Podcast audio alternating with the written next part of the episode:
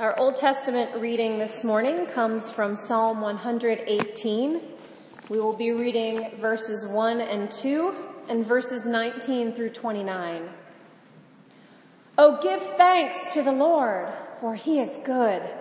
His steadfast love endures forever. Let Israel say, his steadfast love endures forever. Open to me the gates of righteousness that I may enter through them and give thanks to the Lord. This is the gate of the Lord. The righteous shall enter through it. I thank you that you have answered me and have become my salvation. The stone that the builders rejected has become the cornerstone. This is the Lord's doing. It is marvelous in our eyes. This is the day that the Lord has made. Let us rejoice and be glad in it. Save us, we pray, O Lord. O Lord, we pray, give us success. Blessed is he who comes in the name of the Lord. We bless you from the house of the Lord. The Lord is God, and God has made his light to shine upon us. Bind the festal sacrifice with cords up to the horns of the altar. You are my God, and I will give thanks to you. You are my God. I will extol you. Oh, give thanks to the Lord, for he is good, for his steadfast love endures forever. We have spent a lot of time recently in the Gospel of John, and we will return to the Gospel of John next week on Easter um, actually on Friday as well. But this morning we are going to take an excursion into the Gospel of Matthew. We will be reading from chapter 21, verses 1 through 11. Now when they drew near to Jerusalem and came to Bethphage, to the Mount of Olives, then Jesus sent two disciples, saying to them, Go into the village in front of you, and immediately you will find a donkey tied and a colt with her. Untie them and bring them to me. If anyone says anything to you, you shall say, the Lord needs them, and he will send them at once. This took place to fulfill what was spoken by the prophet, saying, Say to the daughter of Zion, Behold, your king is coming to you, humble and mounted on a donkey, on a colt, the foal of a beast of burden. The disciples went and did as Jesus had directed them. They brought the donkey and the colt and put on them their cloaks, and he sat on them. Most of the crowd spread their cloaks on the road, and others cut branches from the trees and spread them on the road. And others, and the crowds that went before him and that followed him were shouting, Hosanna to the son of David! Blessed is he who comes in the name of the Lord! Hosanna in the highest. And when he entered Jerusalem, the whole city was stirred up, saying, Who is this? And the crowds said, This is the prophet Jesus from Nazareth of Galilee. This is the word of God for the people of God. Thanks be to God. May the words of my mouth and the meditations of each of our hearts be pleasing and acceptable to you, O God, our rock and our salvation. Amen.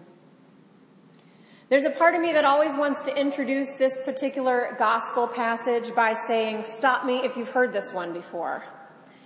Because for many Christians, we've heard this quite often. Once a year from one of the gospels, we've heard this narrative. And this is where we begin to see the beginning of the end, because we know the story. We've slogged through weeks of Lent and fasting and prayer and going to extra church. And finally, we're only a week away from Easter. Finally, we get to shout Hosanna and wave our palm branches around because this is the day. This is the triumphant entry. This is when Jesus comes into Jerusalem for the very end of his life. But when we look back on it, more than 2,000 years later, we look back saying, it's almost here. Easter. It's almost the part where he's not in the grave and we know he's the Messiah. This is such an important part of the narrative that it's in all four of the Gospels. Many of the narratives we read are in two of the Gospels or in three of them because the Gospel writers were all either followers of Jesus or friends or students of followers of Jesus, and they had a lot in common. They had common experiences. And there's almost some direct overlap in some of them, especially in Matthew and Mark. There's so much in common between Matthew and Mark. Many, many scholars agree that Matthew probably had the book of Mark sitting on his desk when he wrote his own gospel. But there aren't very many stories that we see in all four of them. This is a rare gem. And with all the excitement going on, the foreshadowing, the cluing into what Jesus has been up to and what Jesus will be up to, all of this builds up to this moment that is clearly some sort of climax in the tale. This is the day. Even in the Gospel of Mark, where we hear Jesus constantly telling people to keep things on the down low, keep it under wraps, we see a freight train of energy and publicity hit as Jesus enters Jerusalem. It was an exciting moment for any pilgrim to the temple, but especially for Jesus' followers. Looking back, we know that all of the Gospels ramp up the pace and the crescendo during Holy Week. And Palm Sunday is our indication that we're nearly there. We've almost reached the explosion of excitement that comes with Easter. Palm Sunday is exciting. And yet, Palm Sunday is ironic. The first irony is that in rides the Messiah that the people have been told is coming and they don't even realize it. The people shouted Hosanna, so it looks like maybe they got it, but we've sort of co-opted that word after hundreds and hundreds of years in the church using Hosanna to talk about Palm Sunday. It's not originally a shout of praise. Originally, Hosanna meant save us. It had become sort of a shout of acclamation or a greeting for a famous rabbi or prophet with the people calling save us. And so it's possible that the people shouting it were just excited in general, that they were excited because Jesus was known as a great teacher at the time. They were probably shouting because there were thousands of extra people in the city for Passover, and many important people would have been entering the city for the celebration.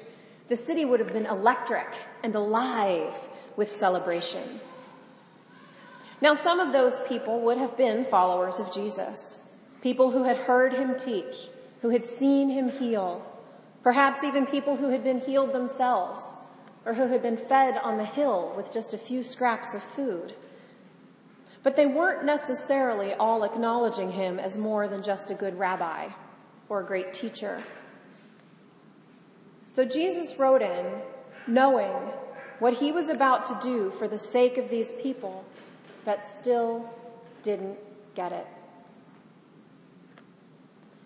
They are so far from getting the point that just after this, they sort of wander off and don't stick around for very long after waving a few branches. There are other things to see during the festivities in Jerusalem. There are other people to cheer on in this exciting, celebrating city. The second irony is the animal on which Jesus rode into Jerusalem. First of all, most pilgrims would have just walked through the gates. Jesus and the disciples had walked all the way there so why was there such a sudden need for a set of wheels? Or in this case, hooves? And if the Messiah was going to ride into Jerusalem majestically, why not something cool like a camel or a horse? A donkey? Not even a big donkey. A young donkey colt that had never been ridden before. This wasn't the sort of power that people expected from the Messiah. Now, Matthew is a little confusing here because he shows us Jesus riding in on a donkey and a colt, and I'm not quite sure how that would have worked, but whether it was a colt or a mother and her colt, it was still quite an odd choice for a ride. And Matthew does help us out a little bit by pointing us to the Old Testament. He's telling us that Jesus is the peaceful king come to free the people, not a military power coming to swoop in and chase the Romans out. The only time royalty would have ridden into town on a donkey would have been as a sign of peaceful intentions. So Jesus came in with triumphant shouts but not as the warrior the people expected. The one who would conquer sin and death, the one to whom one day every knee shall bow and every tongue confess, came in not as a warrior, but as a harbinger and carrier of peace. The disciples do a great job of helping Jesus out during this week. It's the disciples who went and did the task of getting this donkey. On Thursday, they'll get the room ready for the dinner. But on Friday, they still won't entirely get what's going on. Jesus knew this would be the last time he would enter Jerusalem, but nobody else did. Jesus tried to tell his disciples time and time again what was about to happen, but they just weren't listening. Back at the transfiguration, Peter wanted to build those little houses for Jesus, Moses, and Elijah because he was in denial that this death thing Jesus was talking about would actually happen. And this crowd on Palm Sunday understands Jesus even less than the disciples. The crowd are followers in a way. They are interested, but they aren't disciples. They're fair weather fans at best. We have a tendency to live in the same sort of irony we see in the Palm Sunday narrative. We wave our palm branches and rejoice on Sunday for Jesus, but as the week wears on, Sunday fades from our memory, or we forget that there is a shadow on Sunday's palms. The shadow of Friday's cross looms over our celebration. We forget to live in the day we are living in. There is a shadow on the palms that we are wise to remember. Not because we shouldn't allow ourselves to become emotionally invested in the story of Palm Sunday. It's good and okay to wave our branches around and watch children excitedly shout and sing. Celebration is important. That's part of our story. But we are wise to remember it because the shadow on the palms is the heart of that story. The shadow on the palms is why we are able to celebrate. Without the shadow of Good Friday falling on the palms of the triumphal entry, these are just branches waved around at another good teacher. We need each of these days this Holy Week to really understand the celebrations of Palm Sunday and Easter morning. And so we will gather this week to acknowledge the shadow. On Thursday evening, we will remember the Last Supper Jesus shared with his disciples. And Friday, we will remember his death. Brutal and undeserved death at the hands of people who were so desperate to hold on to their power and the status quo that they didn't realize that death was for their sake. And finally, on Easter Sunday, we will gather to celebrate that while Jesus entered into a world that didn't understand him, was put to death by people who refused to acknowledge him, that death ultimately could not hold him. We do not gather to worship today, or on Thursday, or on Friday, or on a week from today, in order to fulfill a cultural obligation. We don't get extra points in heaven for being here today, or Thursday, or Friday, or Sunday. We gather to worship because if we skip days on our way from Palms to Easter, we have just diluted everything our faith in Christ stands for in our lives.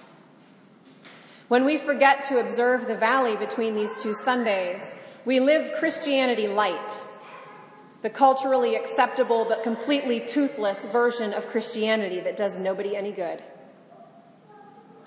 So in your preparations this week for what is considered the highest holy day in our tradition, remember that we have a whole week to reflect on in order that we might fully understand the light of Easter. Let's not skip straight from palms to the empty tomb, but let us remember the fullness of Jesus' sacrifice for all. May the blessing and glory and wisdom and thanksgiving and honor and power and might be to our God forever and ever. Amen.